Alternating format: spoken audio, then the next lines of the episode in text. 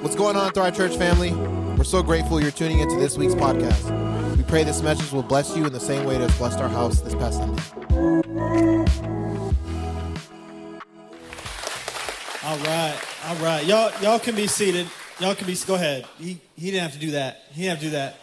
I feel like an official guest though, like he said. Now, now that y'all stood, you know what I'm saying? But uh, no, I'm excited. Uh, real quick, I just want to honor Pastor Chris. Um, we have an incredible, incredible lead pastor. We wouldn't be where we are as a church without him. So, family, can you just give it up for Pastor Chris and Vanessa?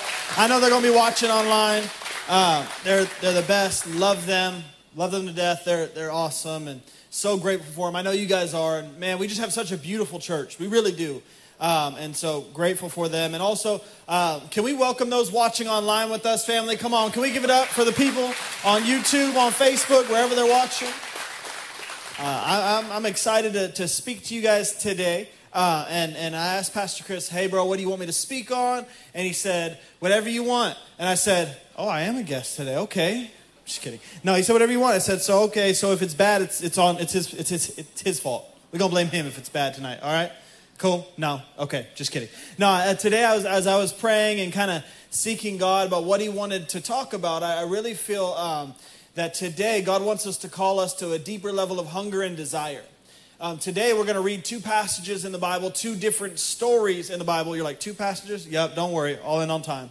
Uh, two stories in the Bible and, and how they uh, con- compare and contrast. And uh, we're, we're, we're going to talk about the responses that these, these individuals have to Jesus. And I've, I really started feeling this as, as I was um, preparing. We've been in this Holy Spirit series where God has been moving in a powerful way. How many know God's moving in such a powerful way here at Thrive? And um, man, there's been some real encounters. Like some of you, maybe for the first time, encountered God in a real way. The presence of God encountered you. Maybe some of you, it's not the first time, but you've encountered God in a real way these past 12 weeks. And, and God has just been moving. And so, what I wanted to talk about today is our response to that. Because how many know you can encounter God, but your response can be, can be, can be lacking? How we know two people can encounter God in the same room, but the responses can be completely different? Let me, let me give you an example. You ever been like in worship and you're just kind of singing the words on the screen? You're just like, oh, yeah, sing. I won't sing. Don't worry. I won't sing. Y'all don't want to hear that? I don't want to do that. It's cool. Have you ever just been kind of singing and you're thinking about what's for lunch? You're thinking the Raiders play today, and all of a sudden you look over and the person next to you is just weeping? No, that's never happened to any of you, just me? Cool, okay. Uh, the, the, the, the, same Holy Spirit is in the room, right? Like you're, you're the same Holy Spirit, once that, that, that's encountering the person that's weeping, he's, he's looking to encounter you. But oftentimes what happens is not that God doesn't want to speak to us, but it's that we're disconnected and disengaged from what God is doing. See, we're not, open to, to, to, to, to Holy Spirit. We're not hungry or desperate for God. And so God can encounter us in a really real way, but we're just not there. And so today I want to call us to a deeper level of, of, of desire for Jesus. Amen? Amen. All right, cool. And, um, and I'm not saying you have to be emotional for Holy Spirit to speak to you. I'm not saying like crying makes it more emotional because I've seen people who cry and then they're just Monday, they're back in their same mess. And I've seen people who stand there like this and God's really changing their life, bruh.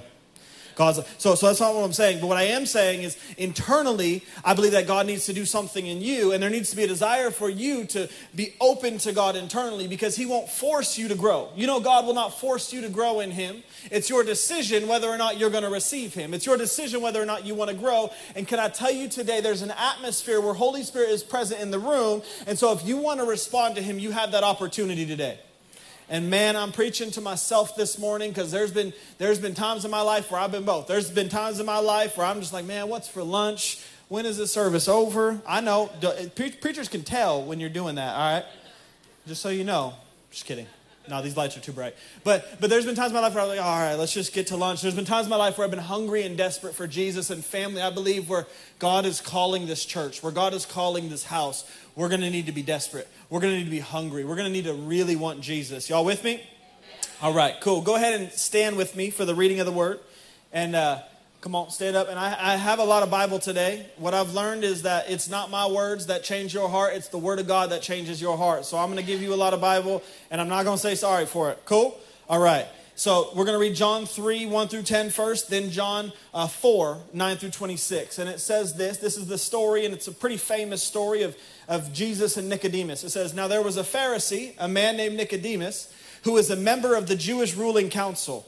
He came to Jesus at night and said, Rabbi, we know that you are a teacher who has come from God.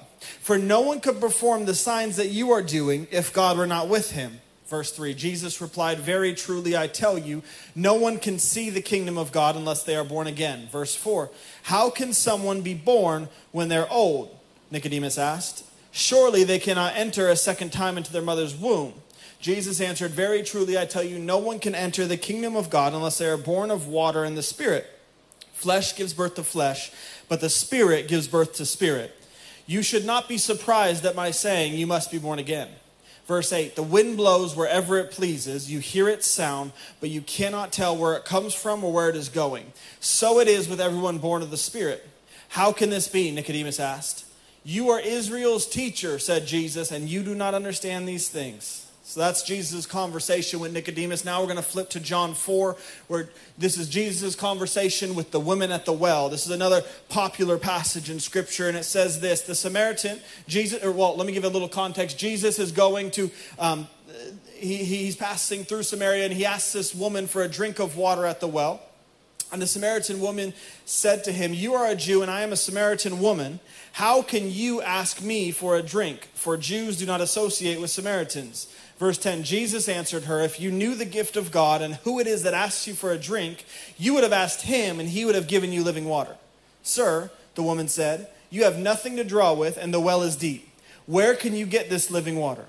Are you greater than our father Jacob, who, who gave us this well and drank from it himself, as did also his sons and his livestock? Verse 13 Jesus answered, Everyone who drinks this water will be thirsty again, but whoever drinks the water I give them will never thirst. Indeed, the water I give them will become in them a spring of water welling up to eternal life. The woman said to him, Sir, give me this water so I won't get thirsty and have to keep coming here to draw water. She's like, I want that water. I don't know about y'all. I want the water that never makes me thirsty. He told her, Go call your husband and come back. I love Jesus. He's such a savage. I have no husband, she replied. Jesus said to her, You're right when you have said you have no husband. The fact is, you've had five husbands, and the man you're with now is not your husband. What you have just said is quite true, sir, the woman said. I can see that you're a prophet. Our ancestors worshiped on this mountain, but you Jews claim that the place where we must worship is in Jerusalem. Verse 21 Woman, Jesus replied, Believe me, a time is coming where you will worship the Father neither on this mountain nor in Jerusalem. You Samaritans worship what you do not know. We worship what we do know, for salvation is from the Jews. Almost done. Verse 23. Yet a time is coming and now has now come where the true worshipers will worship the Father in spirit and in truth. For they are the kind of worshipers the Father speaks. Verse 24. God is spirit, and his worshipers must worship in spirit and truth. Verse 25, the woman said, I know that Messiah called Christ is coming. When he comes, he will explain everything to us. Verse 26, then Jesus declared, I, the one speaking to you, am he. You may sit down. You may be seated. Amen. Amen. Such a rich text, such a rich word. I'm going to I'm going to pray and then we're going to go for it. Jesus, thank you for your word. Thank you that you're willing to encounter us no matter who we are. Thank you that you're willing to encounter us whether we're a religious leader like Nicodemus or or a broken woman at the well. God, I thank you that you want everything to do with us. I thank you that you give us a seat at the table. I thank you for what you're doing, for your presence. Holy Spirit, I pray that you would increase and I would decrease. God, I ask for more of you today. In Jesus' name, amen. Amen. So, so what I really want to do today is I want to compare these two stories because, again, like I was saying at the beginning, two people had a real encounter with Jesus. They both met with Jesus. Nicodemus and the woman at the well both met with Jesus, but the outcome was completely different. And it wasn't Jesus that changed, mind you right? Like it wasn't Jesus that changed, it was their response to Jesus that was different. And so I want to encourage someone today that it's your response to Jesus that actually makes the difference, not just Jesus in the room. And Jesus in the room can change everything in your life. You have an opportunity today, every time the presence of God is in the room, to have your life completely changed with one encounter. One encounter from the living God can change everything in your life today. So if you came discouraged, if you came broken, if you came hurting, can I tell you today that one encounter with the living God can change everything? Everything. If you could throw up the, the oh, y'all already got it. Y'all are on it. I want to compare here um, the two ways that they responded and handled the conversations. First, Nicodemus approached Jesus late at night and in secret. Now, can I tell you, this wasn't because it was his prayer closet and he was just trying to have a, a moment with Jesus, because sometimes that's good. You need to pray in secret by yourself. But the reason Nicodemus approached Jesus late at night and in secret was because he was a religious leader, and, and, and, and, and if he was going to follow Jesus, he wanted to do it in private so that his peers didn't ask ask him what was going on with this Jesus thing because Jesus was at odds with the Pharisees oftentimes. And so he didn't do this as a moment where he actually wanted to seek Jesus in a real way. He did this as a way of hiding. And I think if we're honest, some of us have a relationship with Jesus and we have our church friends and we have a relationship with Jesus that's public to some people, but then when we get around certain family members, we hide it. When we get around our coworkers, we hide it. We have a, we have a relationship with Jesus, but it's secret. And the, what I love is the woman at the well, she met Jesus and it was broad day and it was in public. Now, she didn't intend to meet Jesus that day. He came to her, but she wasn't afraid or ashamed of meeting Jesus in public. In fact, the disciples came right after this. I just didn't want to keep reading because y'all would have fell asleep on me. But the disciples came and they said, Why are you talking with the woman? Meaning, she was talking with her and, and she was unashamed of talking with him. Second difference, main difference is catch this Nicodemus called Jesus a teacher come from God. Interesting. He wasn't calling him the Messiah. He's saying you're a teacher from God. Whereas the woman at the well later in John 4 acknowledges Jesus as the Messiah and the Christ. Friend, I don't think that we would say that Jesus isn't the Messiah, but I think oftentimes with our lives we live like Jesus is just a good teacher.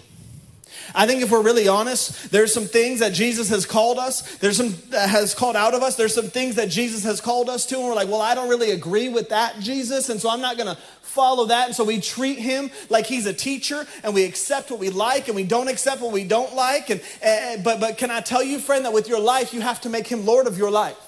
You have to make him Lord of your life, where he has authority over your life. And he's not just a teacher come from God, but he is God, and he has final rule and say over our actions and attitudes and words. Woman at the well didn't know a whole lot. But she knew that Jesus was Messiah. And she knew that she was willing to give him everything. And she knew that she was willing to lay everything down. Third thing, Nicodemus remained prideful. Did you see in his conversation with Jesus? What does he do? He argues with Jesus. Oh, Lord, I think some of us do this. Well, I don't really think that's right, Jesus. I, I don't think you meant to say it that way, God. Well, I don't, I don't really agree with that. He, he remains prideful and he argues with Jesus. And can, and can I tell you that I'm not saying like talking with Jesus and questioning things is bad, but he remained prideful and arrogant and, and, and, and he had to question Jesus, whereas the woman at the well, she humbled herself. When Jesus says, Actually, you've had five husbands, and the one you're with now is not your husband, she says, Sir, you're right.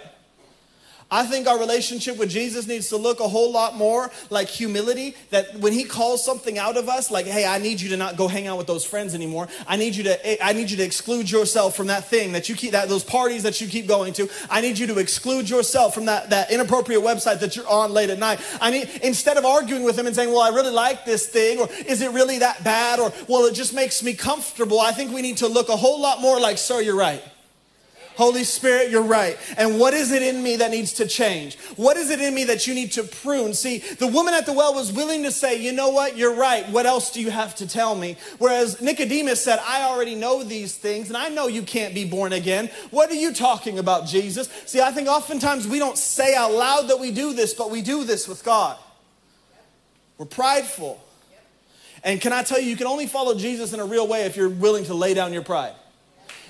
You can only follow Jesus in a real way if you're willing to let God be God and you be servant. And then lastly is what Nicodemus did, and it's remaining prideful, is he kept the conversation to himself. He has a conversation with the King of Kings and the Lord of Lords, and he goes and he doesn't tell anybody. Whereas the woman at the well, later in John 4, goes and she tells everybody that she knows. What I love about her if she doesn't have four years of Bible college and a degree, and that, that stuff is good. Bible college and degrees and right theology, it's, it's great. But she doesn't wait. She goes and she says, I need to tell everybody that I know. Friend, what have you, what excuse have you been giving yourself that you're holding in the gospel, the life, as Jesus says, the, the, the, the, the rivers of living water that live inside of you? What are you holding in that the world needs to hear? Hmm. You know what's interesting is I believe Nicodemus came with good intention. I believe Nicodemus really wanted to have a moment with Jesus and really wanted to encounter Jesus. I think if, like all of us, we come to church, unless you're like a teenager dragged here, you know, I know, I remember those days. That was me. So there's hope, y'all. There's hope. Uh, unless you're a teenager dragged here, you likely came here with the right intention. You likely came here wanting to encounter God. You likely came here wanting to grow deeper with Jesus. The problem why sometimes we just come to church and it's religious and we don't grow is the same problem that Nicodemus had is he wanted to encounter Jesus, but he was more invested in the things of the world than his relationship with Jesus. So he was unwilling to give up what Jesus wanted him to give up and be born again and be made new. And so he clung to the things that he he knew instead of allowing Jesus to actually prune him and actually shake him and actually change him. And so I think if you're frustrated that you feel like you've been coming to church but you're not growing, it's probably because you're being prideful and you're not letting Jesus change you. And you might have good intention and you want to encounter God and you want to deepen your relationship with Jesus, but you're still holding on to your past. Mm. Real desire to meet Jesus but his desire to keep his life the way it was outweighed the desire to follow Jesus. He was unwilling to give up the earthly things that he clung on to. He was unwilling to give up his status. He was unwilling to give up relationships because if he would have followed Jesus, it would have cost him. He could not have been a Pharisee the same way he was a Pharisee. He, it would have cost him relationships and, and it would have cost him authority in the kingdom. He was unwilling to give up his pride. And he said, Well, these things to me are more important than following Jesus. And so I'm just going to keep this conversation private. See, Nicodemus thought he had too much to lose by following Jesus. If he only knew he had everything to gain by following Jesus. That's why Mark 8 says, whoever looks to lo- or whoever looks to save his life will lose it. And whoever loses his life for my sake will find it. This is that played out in real time. See, Nicodemus was looking to save his life and preserve the things of the world. And so he lost Jesus. He lost real life. He lost the one who has the rivers of living water. And the woman at the well said, I will lose my life. I don't want none of this no more. What I want is I want the rivers of living water. She says, Whatever water you have to give me, I want it. Friend, are you saving your life or are you losing it for him? Because a life following Jesus is a life laid down that says, Lord, whatever you want, I'll do. Wherever you tell me to go, I'll do. It's a humble heart saying, Lord, I don't know better than you. Lord, if you call me to give that up, I don't know why and I don't like it and it doesn't feel right, but I'll do it. Are you saving your earthly dignity at the expense of eternity? I love the song we sang at the end of worship. Shake up the ground of all my tradition, break down the walls of all my religion. Whew. That was fire. I don't know if y'all caught that. I'll make room for you. We sang it. We sing it. We sing it. But do we mean it? And I won't sing it. I'm just going to say it because y'all don't want to hear me sing it. I'll sing it at the end with no microphone. But uh, we sing it, family, but do we mean it? Will we make room for Him? Are you willing to make room for God when it costs you something? Or are you willing to make room for God just when it feels good? Are you willing to make room for God when it's uncomfortable and He's calling you out and He's calling you higher and He's calling you to give something up? Or are you willing to make room for God up until that point? Because Nicodemus was willing to make room for God up until it cost him something. I think if we're honest, a lot of us make room for God up until it costs us something.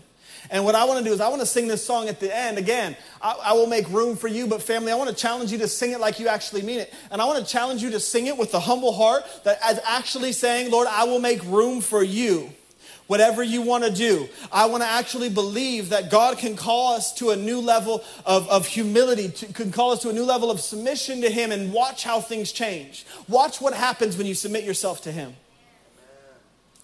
And man, if you don't if you don't mean it, don't sing it at the end. I don't know if I can do that, but I did it. Sorry, Pastor Chris. Just kidding.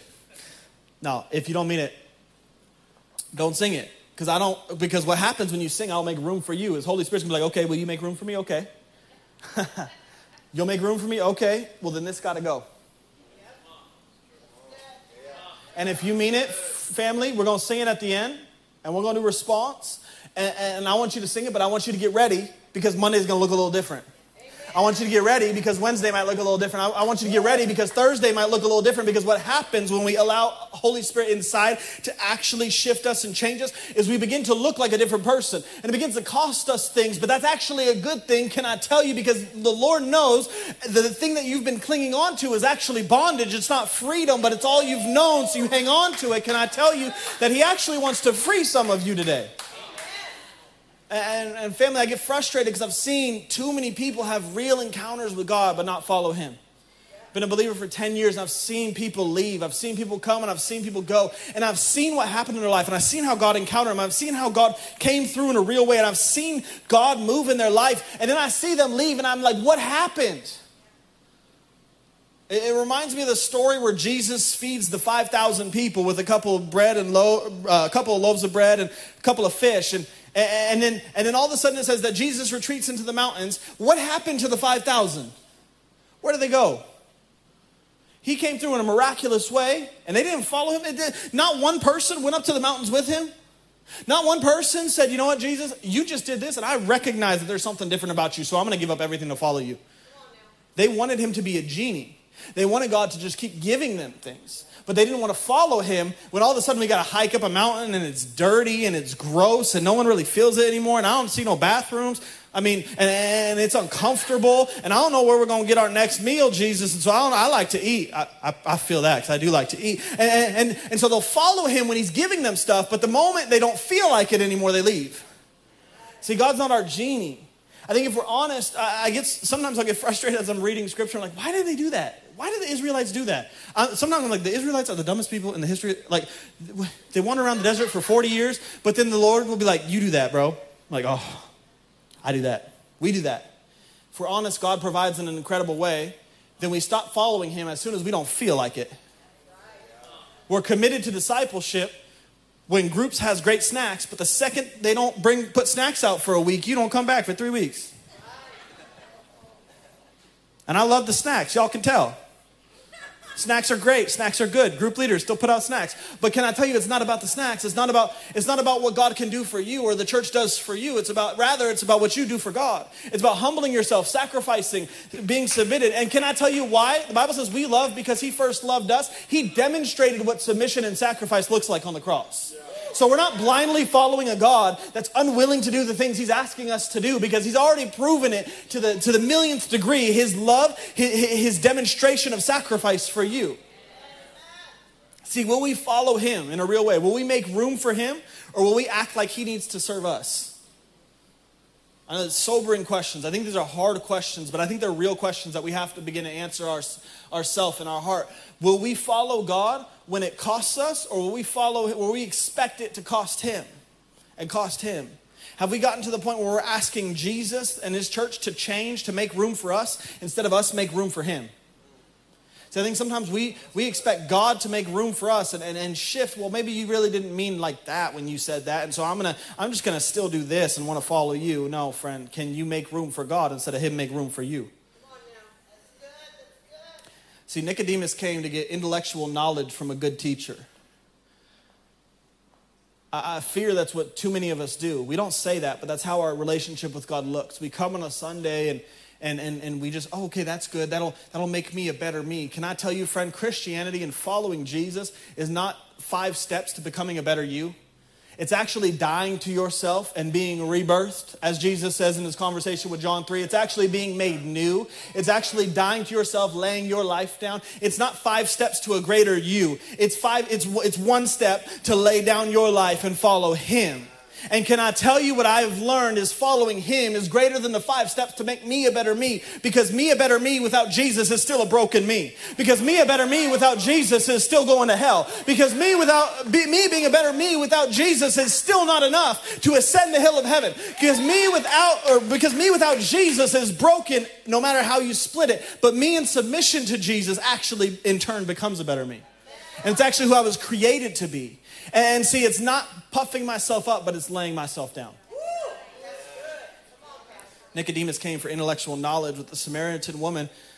I'll give Nicodemus this. He, he went on purpose looking after Jesus, but he didn't like what Jesus had to say, so he turned, his, he turned away. Samaritan woman, she encountered him on accident.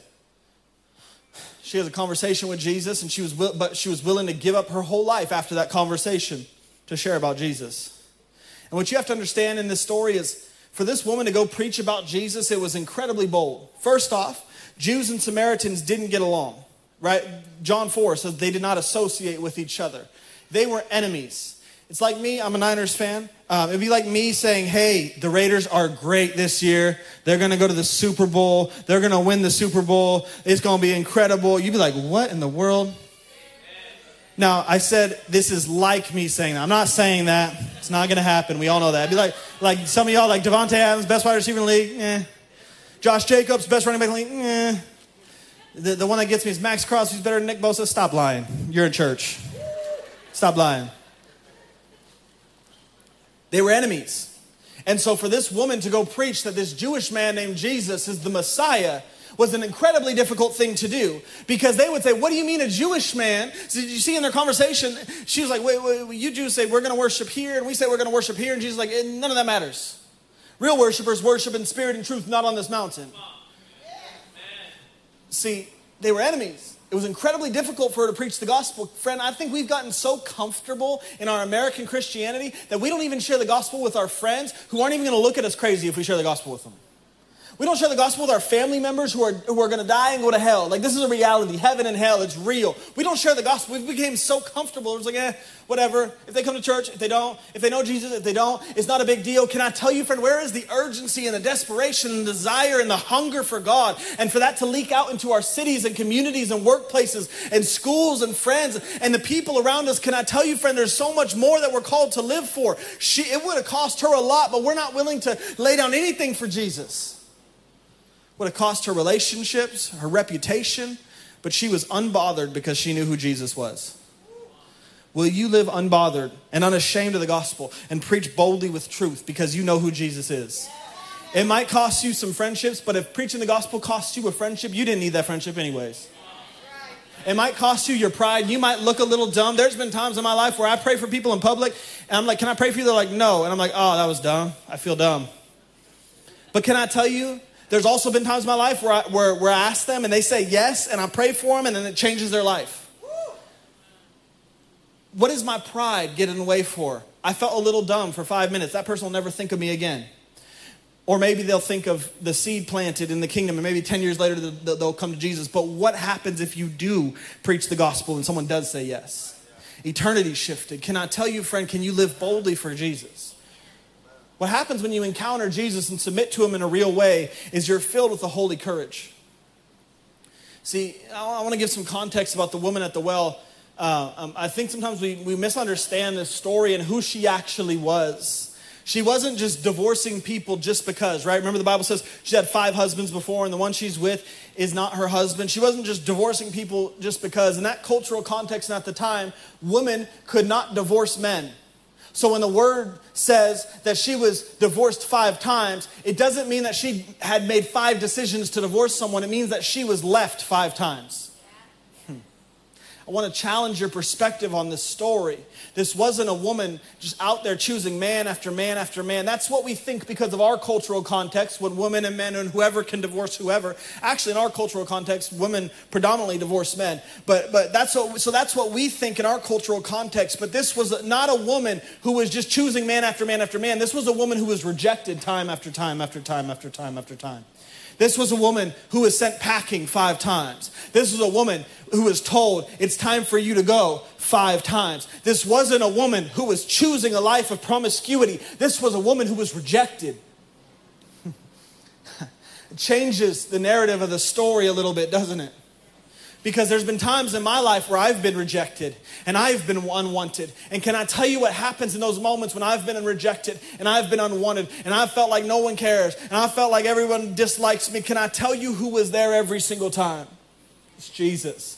Can I tell you who was there for that woman when she was rejected and she was unwanted time after time after time? Is Jesus says, I want you. And actually, everyone's pushing you away from the table, but actually, I have a seat for you in my kingdom, and I have a seat for you at the table. And can I tell someone today who's came in here broken and feeling unwanted and feeling rejected and feeling unloved that Jesus says in his word that I have a seat for you at the table, and the world may have rejected you, but if you'll humble yourself, yourself and submit yourself to me, then I'll bring you into my kingdom. And not only will I bring you into my kingdom, oh,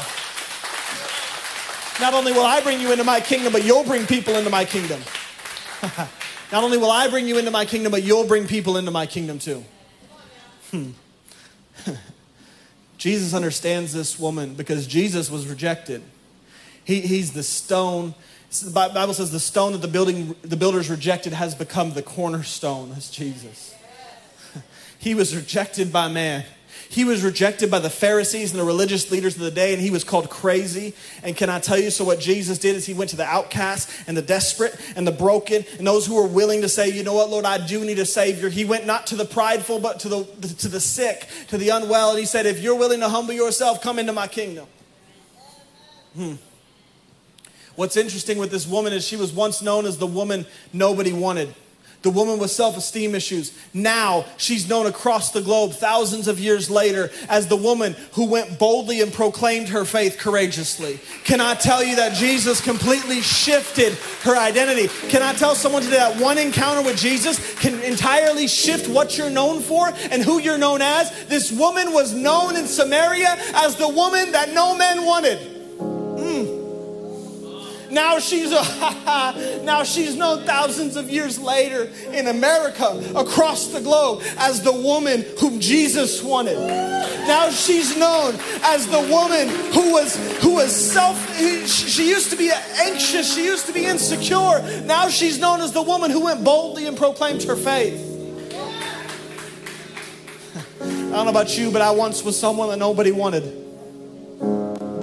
I tell someone today that the wounds of your past don't have to dictate your future?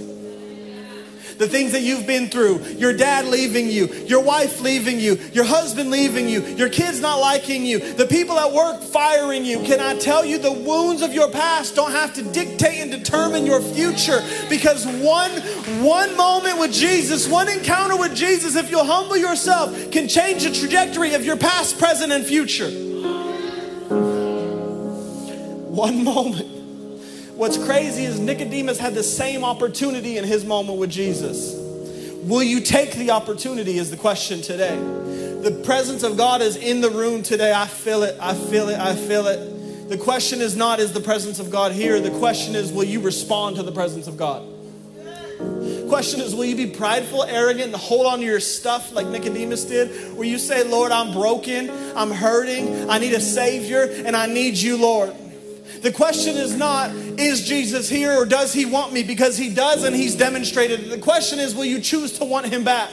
The question is, will you lay down everything that you have preconceived notions of and love him back? The question is, will you allow him to be the primary in your life? Will you allow him to be Lord of Lords and King of Kings? So, you know what's crazy? I've talked to people throughout my life, and, they're like, well, I, I, I like Jesus, but I don't like this, so I'm not going to follow him. Friends, he is the King of Kings and the Lord of Lords. He is not the teacher of teachers. You can debate with the teacher, but you don't debate with the king. You can debate all you want with your, with your teacher, but you do not debate with the king. I love that we sang Lion earlier in worship because I think oftentimes we think of Jesus as a skinny guy who died on the cross, but actually he's coming back in power and boldness, and he's coming back as a warrior, and he's coming back as the king. He's not coming back as the skinny guy on the cross. Can I tell someone this today that we need to line up with the king today? There's some of us that need to repent, that need to humble ourselves today, and actually let Jesus in and watch the weight be lifted off your shoulders shoulders because you've been carrying a burden that was never yours to carry. You've been carrying a burden that you couldn't carry.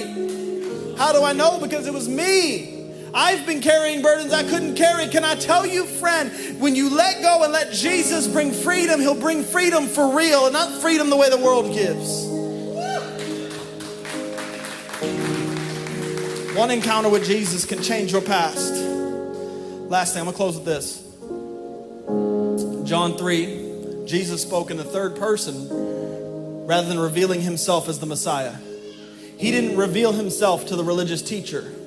In John 4, he reveals himself as Messiah to the female outcast who was uneducated, unwanted, and not religious. Why? Because he knew the heart. I'm to ask a few questions today. I really believe that Jesus is uninterested in who you're pretending to be. He's uninterested in your pride and your religious performance and, and your planning center statistics and how much you serve and how much you do for God. He's uninterested in those things. What Jesus is interested in today is your heart.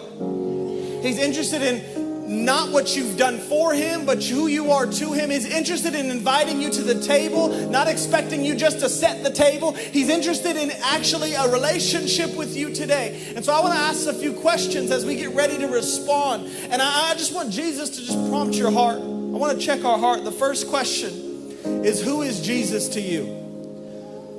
Who is he to you? Is he a good teacher or is he Lord of Lords? Is he King of Kings? Second question I want to ask is Are you willing to let go? Are you willing to let go of the things that keep you from Jesus? Are you willing to let go of relationships, of pride, of anger, of anxiousness? Are you willing to let go of fear? Are you willing to let go of your past hurts and hangups? Are you willing to let go of the people that you haven't forgiven that keep you from feeling the forgiveness of God? Are you willing to let go today? Are you willing to let go of pride and religious performance? Are you willing to let go of everything that you've been taught that you think you have to do in order to, to, to perform enough for Jesus? Are you actually willing to let go and allow Him to speak boldly into your heart today? Are you willing to let go? The last question is Will you tell the world? Will you tell the world?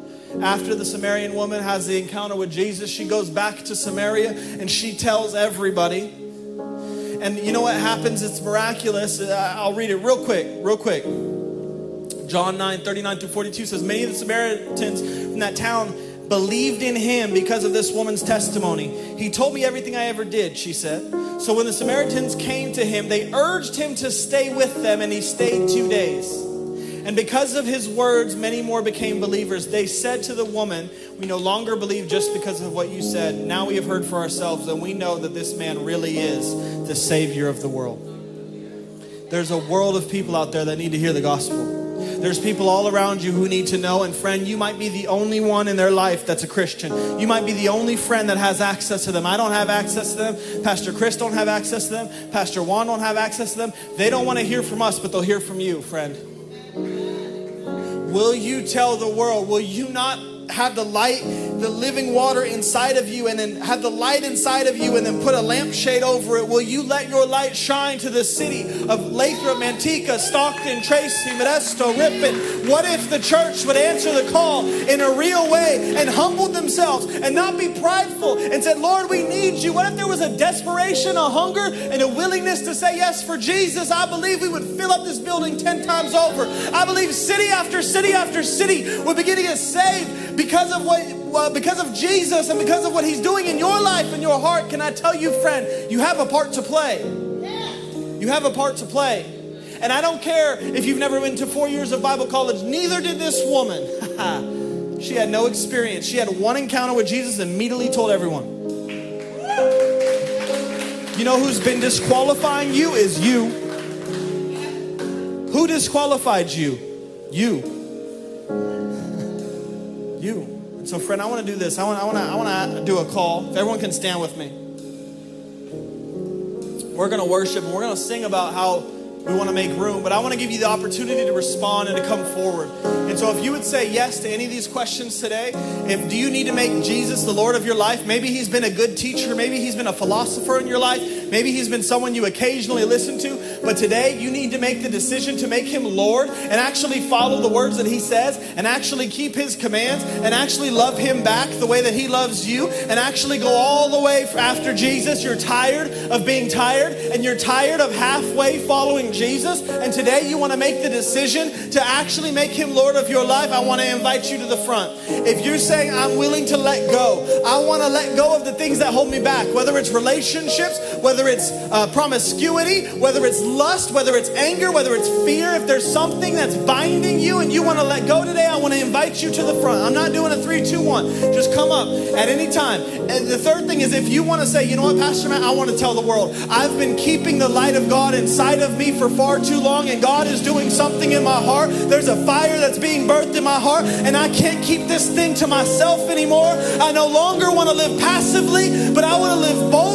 I no longer want to just kind of do this Christianity thing, but I want to share it. If you want to tell the world, come on, meet me at the front today, and we're going to sing that God is going to make room. We're going to make room for God. Excuse me. We're going to make room for Him. And I believe, pastors, we can lay hands. And I believe God is sending people. God is calling people. God is doing something incredible today. So let's let, let's let's sing this song together, family.